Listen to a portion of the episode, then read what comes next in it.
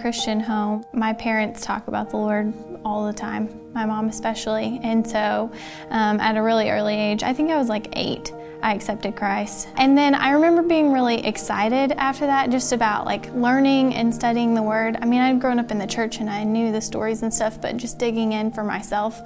Actually, when I was really little, um, I would set up a pulpit and write sermons and preach to my mom in our house. When I was a junior in high school, I went to Thailand on a mission trip. So a youth group went with our youth pastor and the pastor of our church.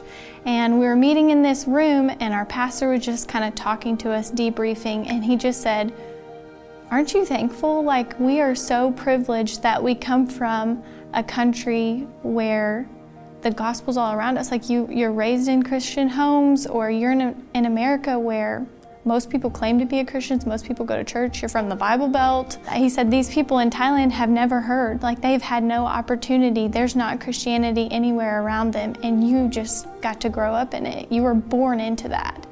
And so I just started thinking, like, I have to go. like, they need to hear. I need to tell people. Like, I am privileged and I have this and I need to share it with people. I started praying about what that looks like practically, like how do you go live overseas? And I've always said, I'm going to be a doctor, I'm going to be a doctor. And I just felt like that was the perfect way. Everybody needs a doctor. And so I can combine what I want to do in life, um, be a doctor, with my heart for missions. I went to medical school in Missouri. I did my first two years there, and now I'm doing my clinical rotations here. So this is my last year. I'll finish up in May. So the next step is residency, and I'm looking for programs that will prepare me to go. So smaller programs who practice rural medicine in underserved areas. Lots of programs have the opportunity to go overseas, and like some of them have tracks where you can practice that for a year and really specialize in that. So those are the kind of things I'm looking into uh, to prepare for that next step. When we moved to Texas, we had a hard time finding a church. And um, I remember the first time I came to Renewal, it was like those praise and worship days or whatever, where we don't have like a normal service. And I left and was like, this is where I want to be.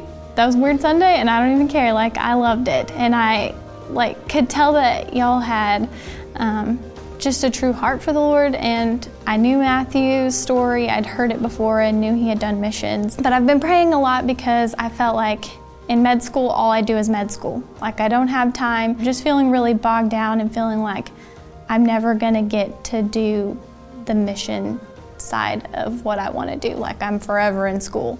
It was a couple months ago in small group. We were reading scriptures about people being sent out to go and share the gospel. And so I remember Kathy was talking about taking the scripture and going step by step what those people did leading up to being sent out. And she said, you know, the very first thing they did was this. We they met, they gathered in homes and in their church family. And I know that's such a simple, like foundational truth, but it just felt like the Lord said, That's it. That's why you're here. I have you here for this specific purpose. Like um, you are gonna get to go, but you're here to prepare and to train for all of that.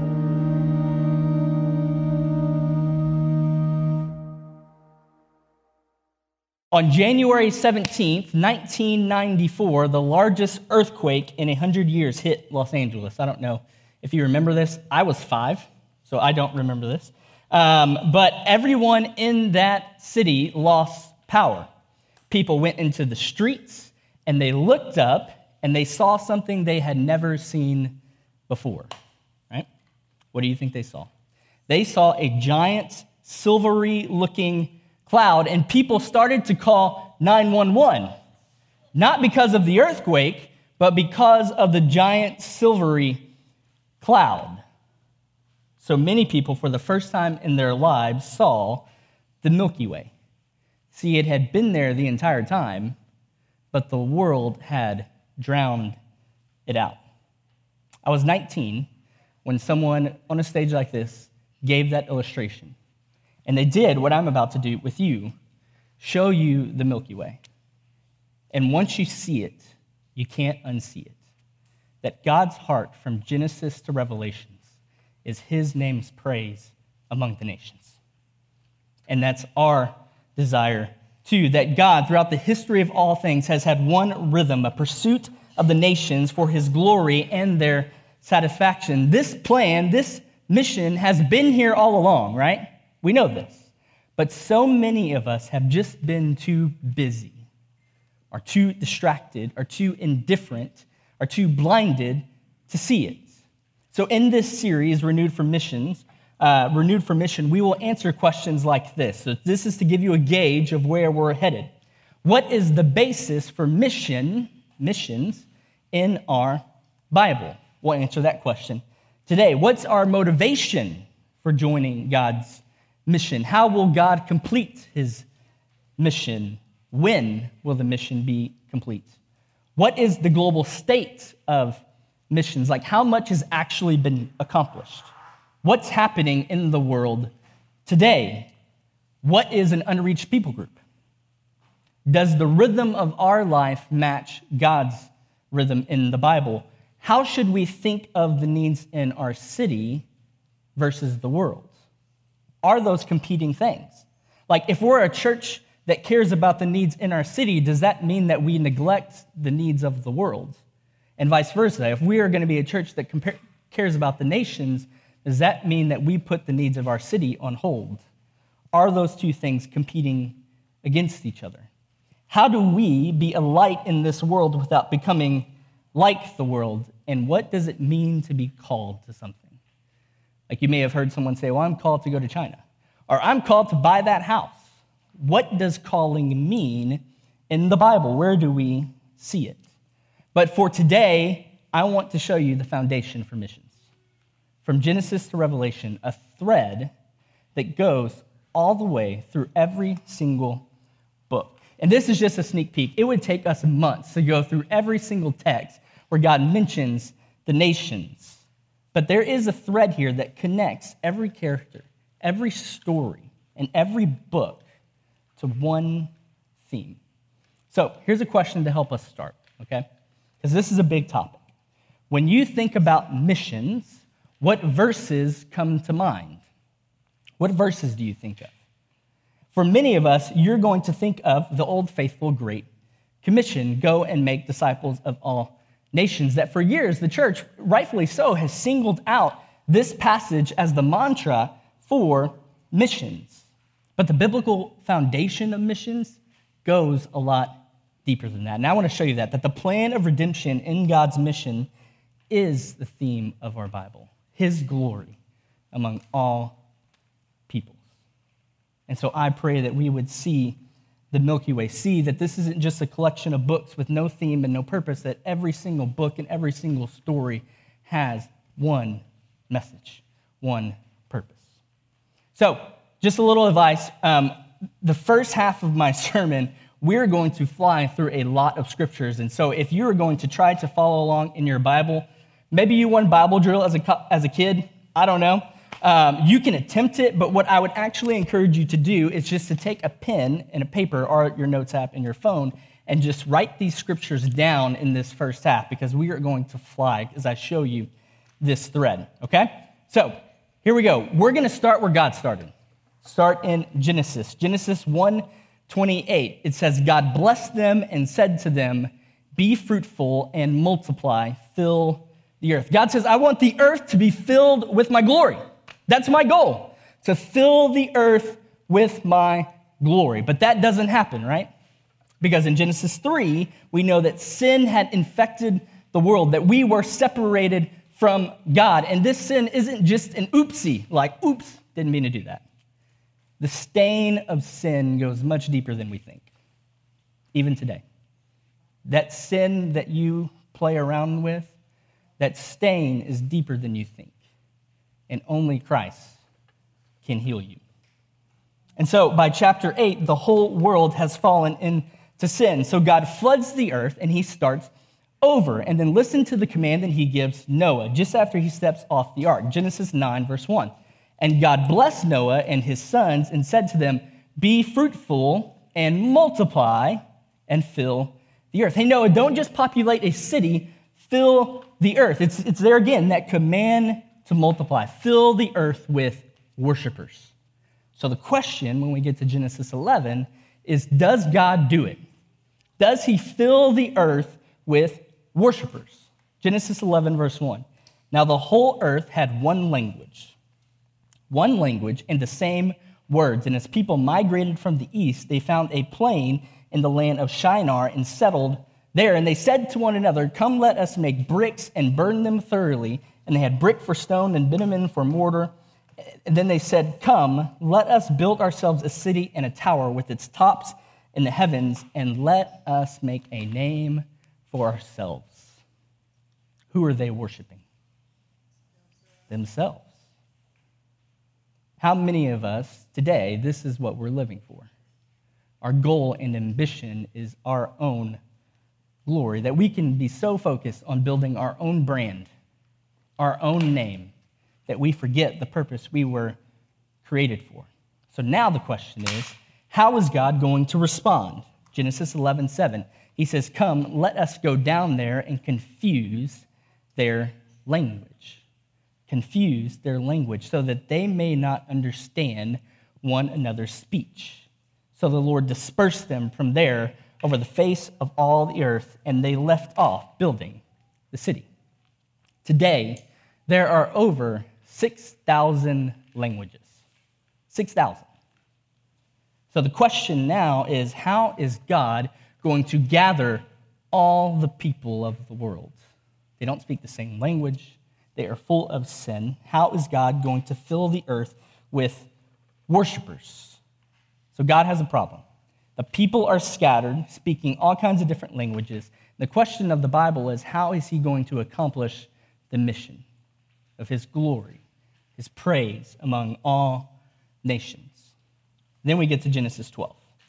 Genesis 12 is God's response to the Tower of Babel. It's the answering of that question How is God going to accomplish this? How is he going to gather all the scattered people? He says, Abram, leave. Leave your country. Leave everything you know. Leave your life, leave your dreams, leave your potential future, leave your ambitions, Leave, leave the protection and security of your family, leave everything that you have, and go to the land I will show you. And he says, In you all the families of the earth shall be blessed.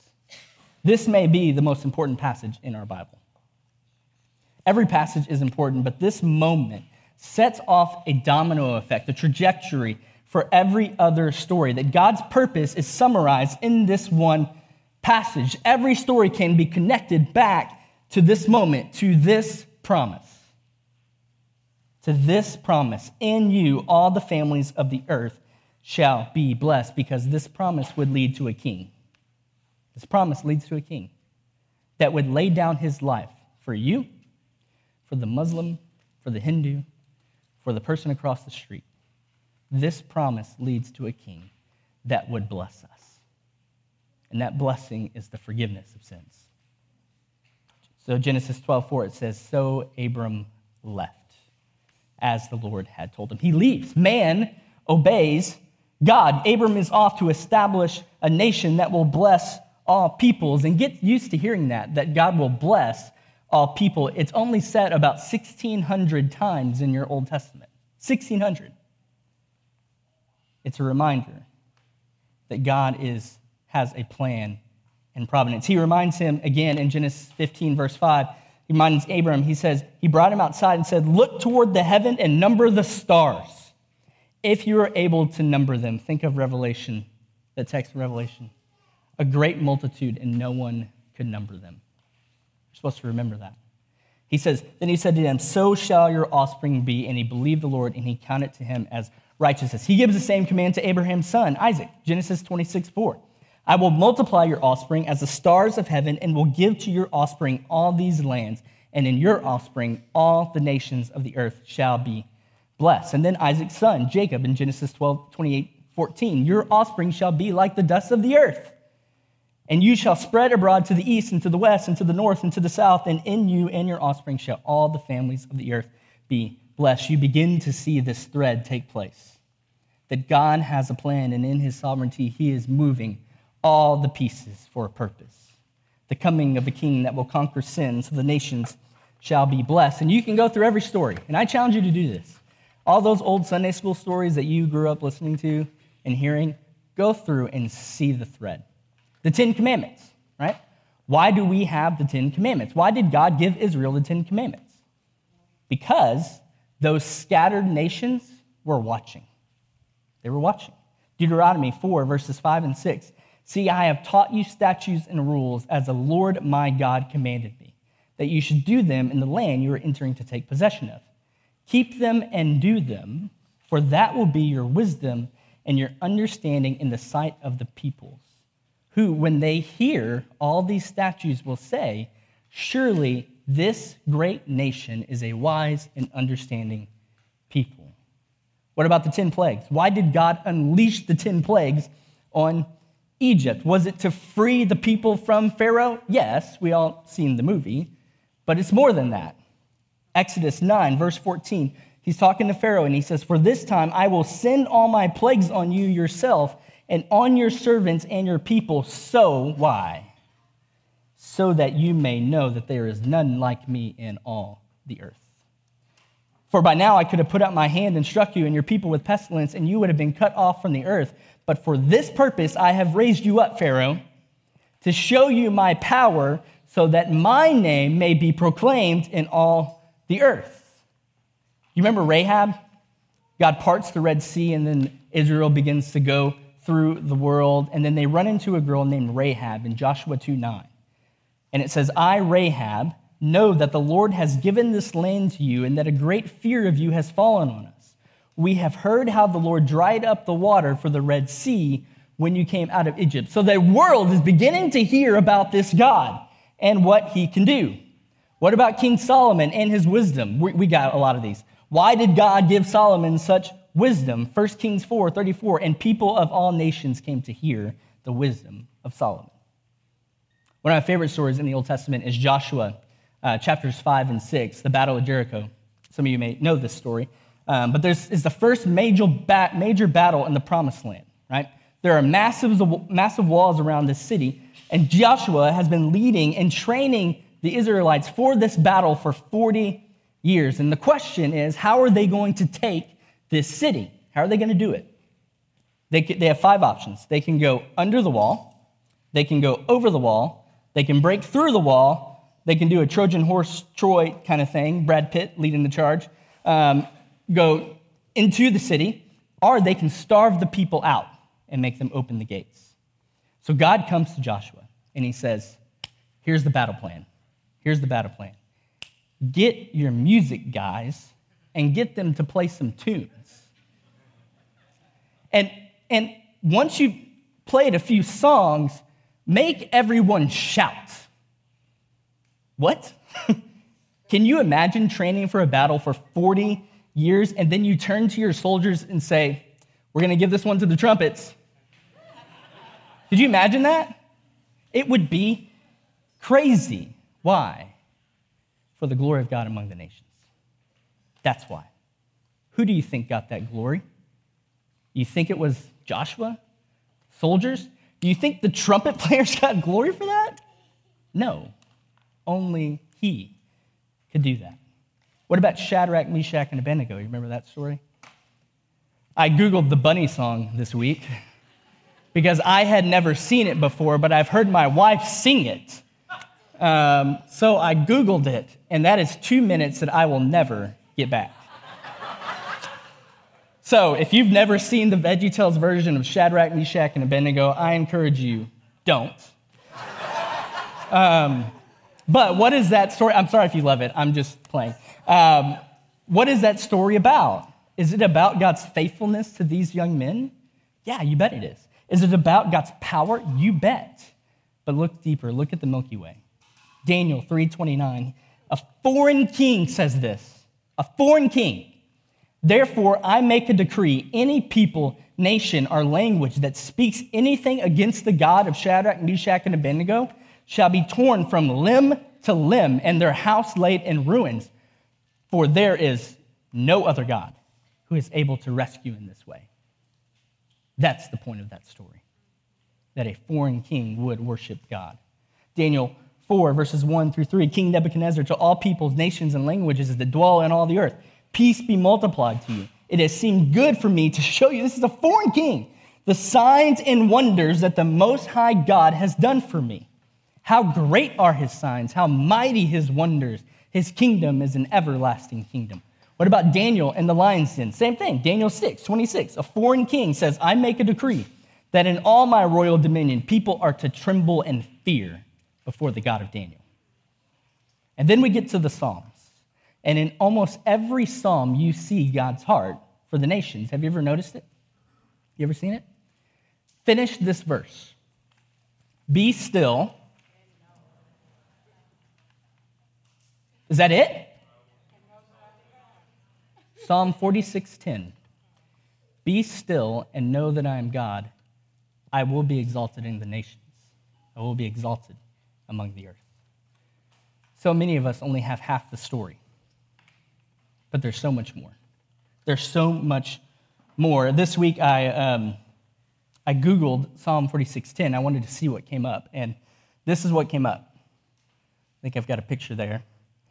About 10 rows of people selling wall art that just said this See, the world wants to drown out what God really cares about. It wants to convince you that everything, all of this, is for your own life. That, that you should just be. Now, that's not a bad message. Be still and know that I'm God. But why? Why are you still? Why should you know that He is God? Because He has power over all nations. His purposes are never ending. He will be exalted in the earth. That's why we're still. It's nothing to do with us, it's everything to do with Him. And the world wants to drown this out, wants to convince us that our purposes matter more than God's purposes. Psalm 67, verse 1 and 2. May God be gracious to us and bless us and make his face shine upon us. So that's a good verse. May God be gracious to us. May he bless us. May he make his face shine upon us, whatever that means, right? But why? Verse 2 that your way may be known on earth, your saving power among all nations. See, this thread is everywhere, and once you see it, you can't unsee it. You'll see it in all the scriptures. Matthew read this earlier Isaiah 49 6. Is it too light a thing that you should be my servant to raise up the tribes of Jacob and to bring back the preserved of Israel? I will make you a light for the nations, that my salvation may reach to the ends of the earth. Ezekiel 36, 22. I love this one. Therefore, say to the house of Israel, Thus says the Lord God, it is not for your sake. He says it plainly. It is not for your sake, O house of Israel, that I am about to act, but for the sake of my holy name, which you have profaned among the nations. Malachi 1, 11. For, for, for from the rising of the sun to its setting, my name will be great among the nations. The world wants to convince you that this does not matter. The enemy wants to make you bored right now because I'm reading too many scriptures. He wants to make you indifferent. Several years ago, I was speaking at a university in Arkansas. I was working for a missions organization. We sent students, 20 somethings, overseas for two years to do missions. And I was speaking at, speaking at this event that had a ton of students at. And I was thinking, oh man, like I killed it, right? I killed it. I spoke and it was good, and I spoke clearly, and people were laughing, and I thought, man, there's gonna be so many students that are gonna wanna go overseas. So I finished, and I came off the stage, and I began to talk to students, and I would talk to them about going overseas. And I heard things like, well, I have student loans, or I need to get married, or I need to get some work experience before I go. I need to make some money before I go and do something like that. So I left that a little discouraged, and the next day I had my little table that said GoCorps, and it said two years overseas on this big banner in the cafeteria at this university. And some Mormon students came up, and they saw my banner, and they went, came up to me and they said, Oh, this is really cool. Can you tell me more about? So we began to talk, and he asked the question, Well, how many students do you send out a year? So I told him, I said, maybe 30 or 40. And this Mormon student kind of smirked and he went on to tell me that where he is from, every 20 something goes on a two year mission after they graduate. And they each get a letter. I don't know if you know this, but they each get a letter from their church that tells them where they're going. And this student carries this letter with him wherever he goes. And he pulled it out and he said, This is the letter that I got. And they told me where I'm going. And I thought about that. And I heard someone else say this, but it, it's, I think it's true. In the current state of missions, Mormons give two years, Christians often give excuses. What about the New Testament? The first chapter of the New Testament, we see this thread. You see it literally in the lineage of Jesus. that the Gentiles are included in the lineage that would lead to Christ, that in this lineage would lead to a Messiah whom God promised to Abraham would be blessed all nations. So not only does God bless all nations through Jesus, the coming of Jesus is blessed because the nations are included in it. And you continue to see this thread. There's Tamar, Rahab, Ruth, and Bathsheba, all Gentile women. And by Matthew putting these women in the lineage of Jesus, he is reminding us that his global purposes exist all throughout Scripture. That we are to remember God's promise to Abraham through you, all the peoples of the earth shall be blessed. What about Jesus' ministry? I love it. I've always wondered why didn't Jesus like just stay in one place? Did he really need to go from city to city to city? Couldn't he have just stayed in one place, done his all his miracles there, and kind of like a like a church in 21st century? You come to us and you hear the word.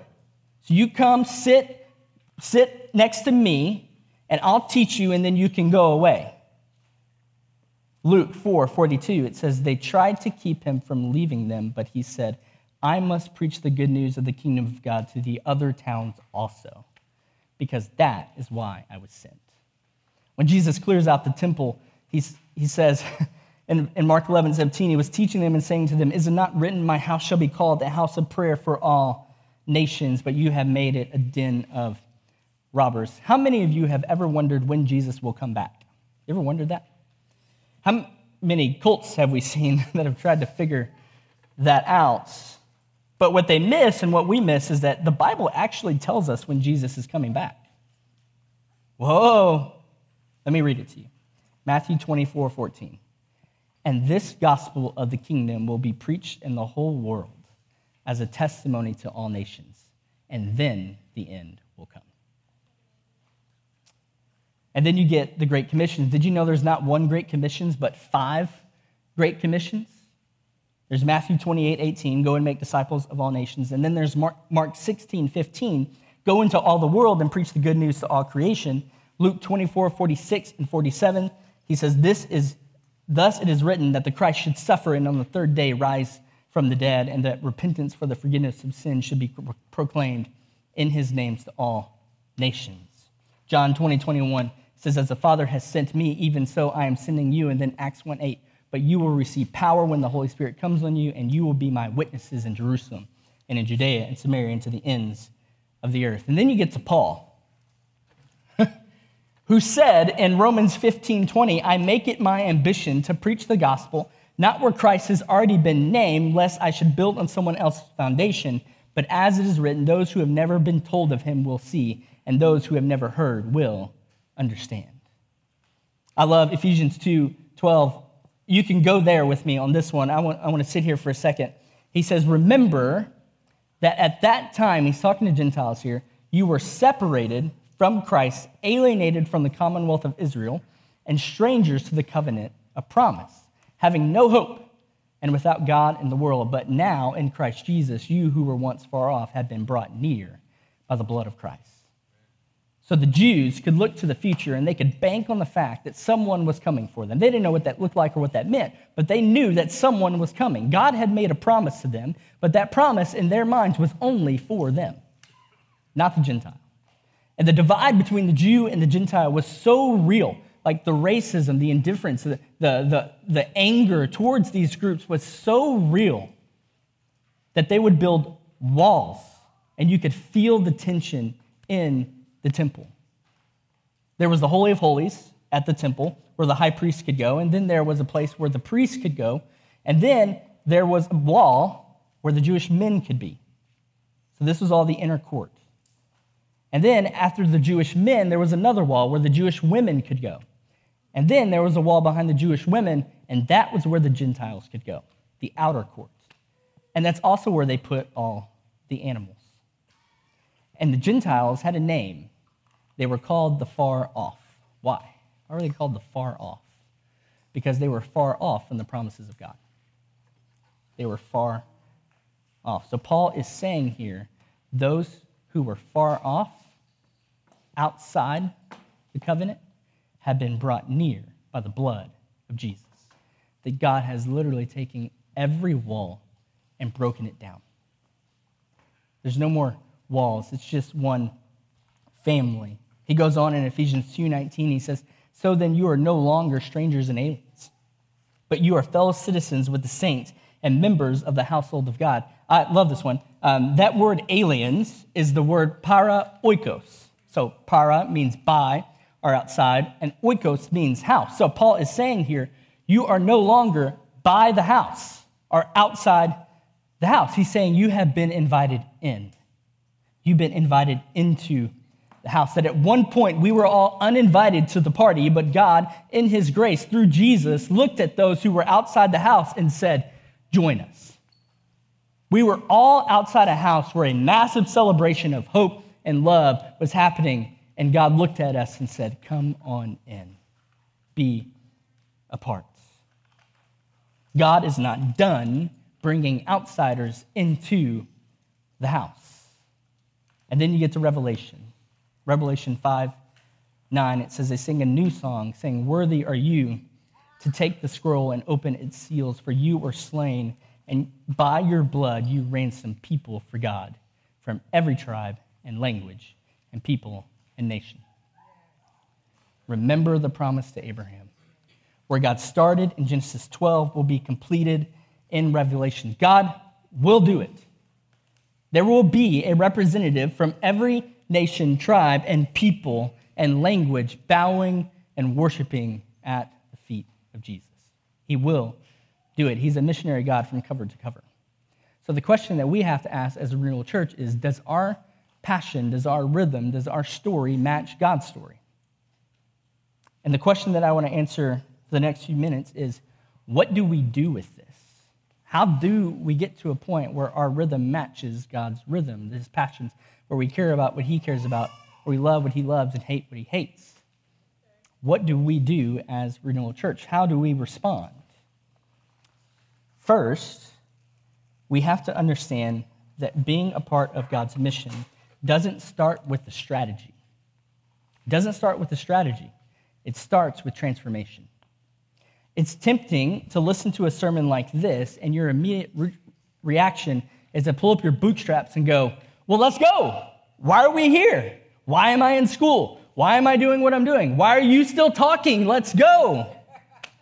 And then to come up later with a two year, 10 step plan on how Renewal Church can be a part of God's mission around the world. But that's not where we start. The problem isn't that we aren't smart enough to reach the nations. The problem isn't that we don't care enough. The problem is that many of us in the church need a better treasure. We need a better treasure. We need to care about something different. That our treasure in this life and our purpose in this life is misplaced and confused. Any motivation or strategy to give, to go, to pray that isn't driven by the Word of God and the Spirit of God will fail.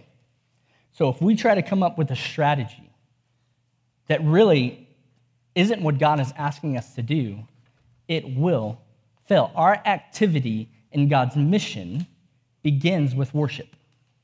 Our activity in God's mission begins with worship. Any attempt to do the work of God without God will fail.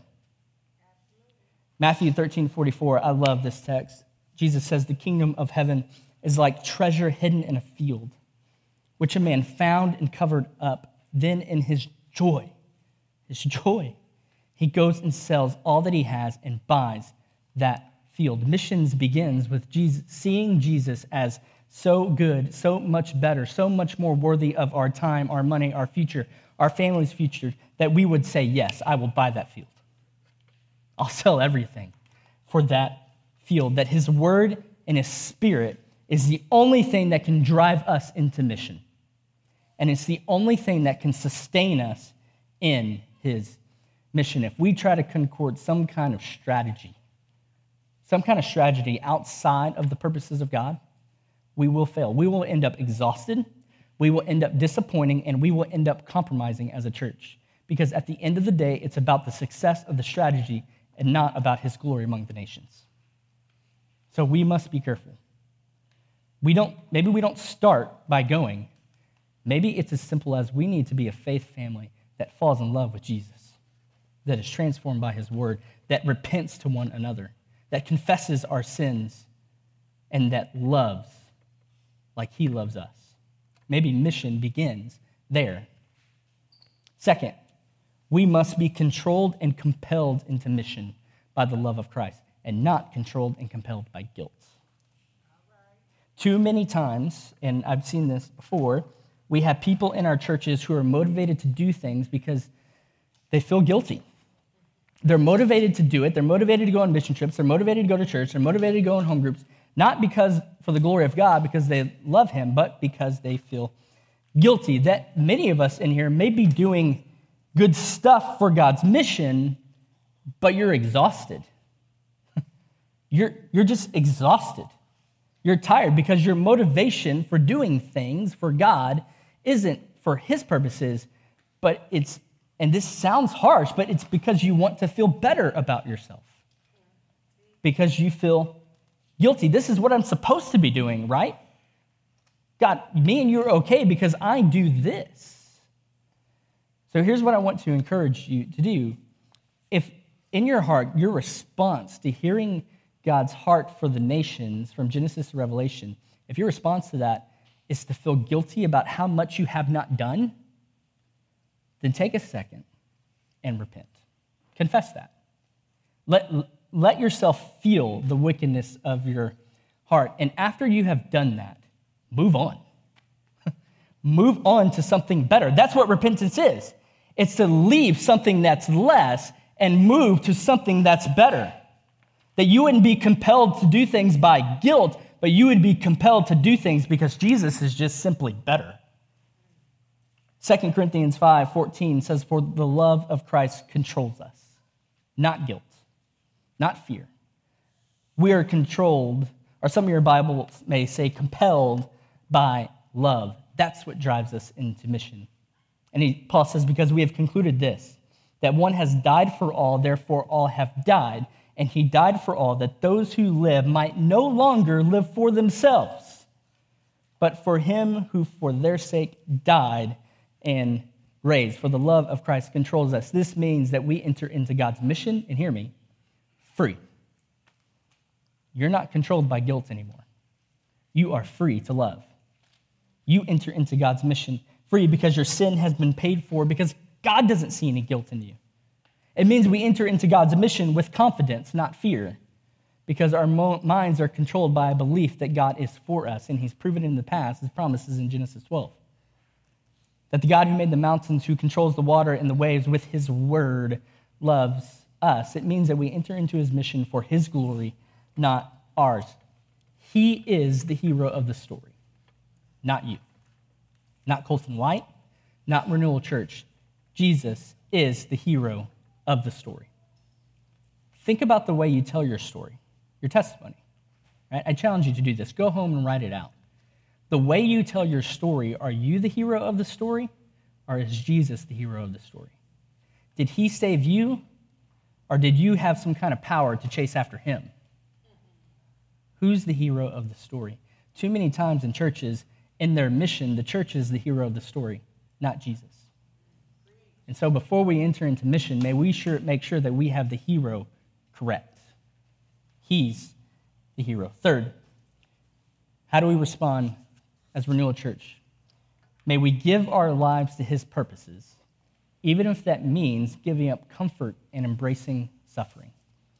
Every day, you are being seduced and discipled as to what life is about every day. So let me ask you are you a disciple of Jesus? Are you a disciple of the world? Think about it.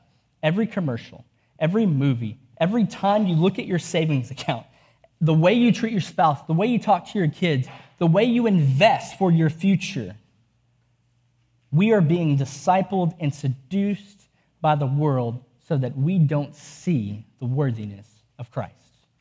The world wants to hide the Milky Way from us. Do you know what the biggest, the two biggest barriers um, for 20 somethings to go overseas are? Um, there are two barriers for 20 somethings that say, okay, I want to go live overseas for at least two years. The first one is debt. That's no surprise. We're all in debt, right? Um, so the first one for 20 somethings, the first barrier for them not going is debt. The second barrier is actually Christian parents. That is the second biggest barrier to seeing 20 somethings go overseas. So the first one isn't surprising, right? But Christian parents, are you sure? You're Christians. So the statistic says if by chance your son or daughter comes and tells you they want to be a cross cultural mem- uh, missionary, over 94% of Christian parents will try to talk that 20 something out of going overseas. Katie and I have seen it in our work with GoCorps. We've talked to countless students who, in tears, have said, I want to go, but my parents don't think it's a good idea. And they hear things like, Well, it's really dangerous. Are you sure you want to do it? What about your career? You're not going to be able to get a job when you get back. What if you never get married? Like, suddenly every person in the world is going to be married when they get back. How are you going to pay for it? Raising support isn't a good way to live your life. Don't you just want to take a trip to Europe instead?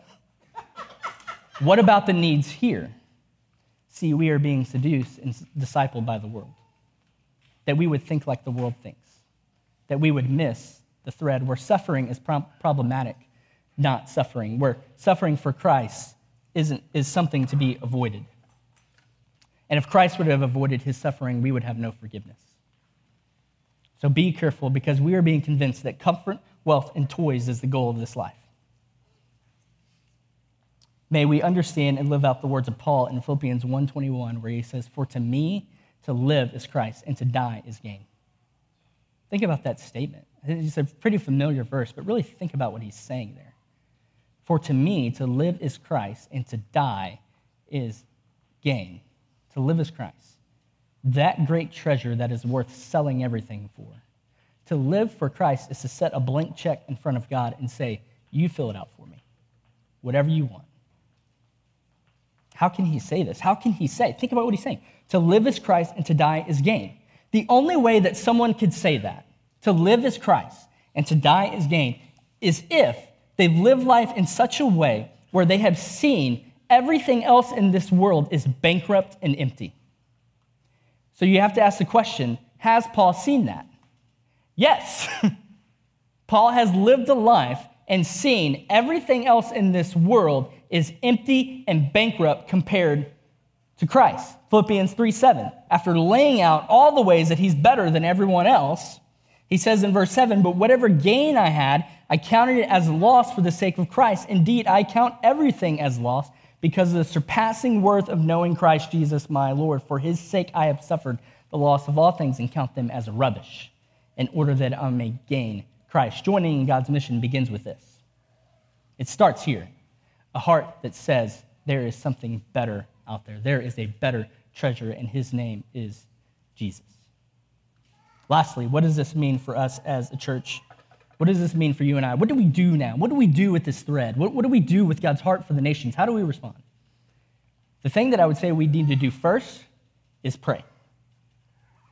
Before we do anything else, before we strategize and plan and set, set aside budgets, we pray.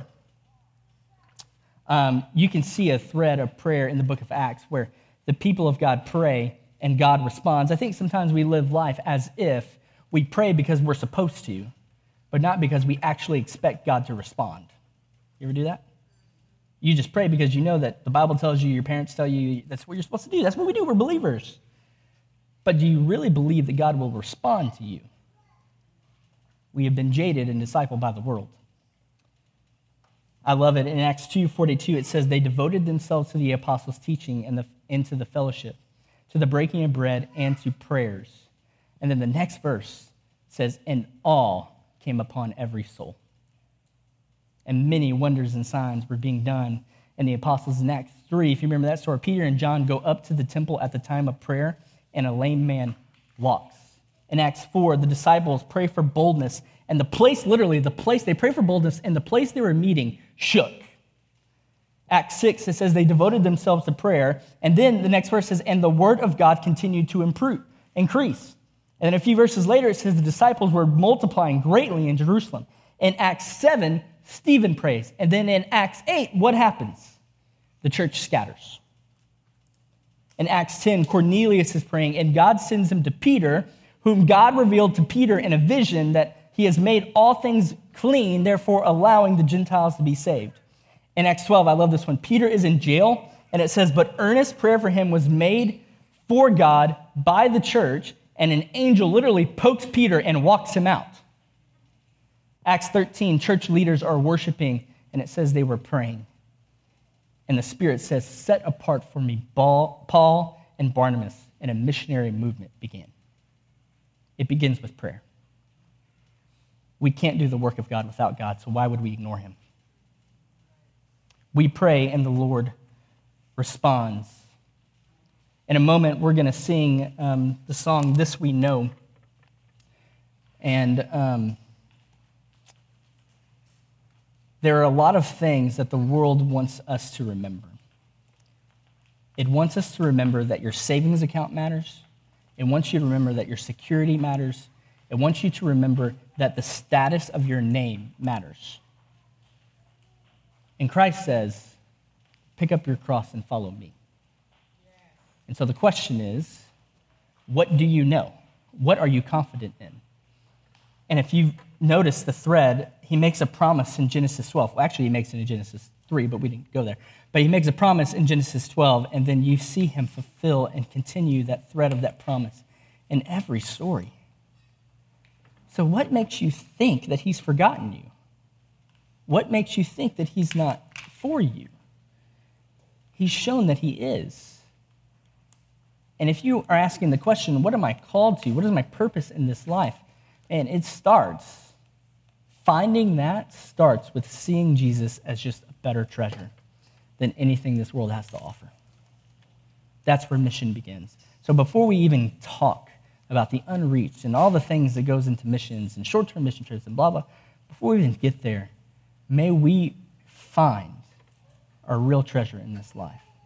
Where we're actually confessing, repenting, sacrificing, and serving one another.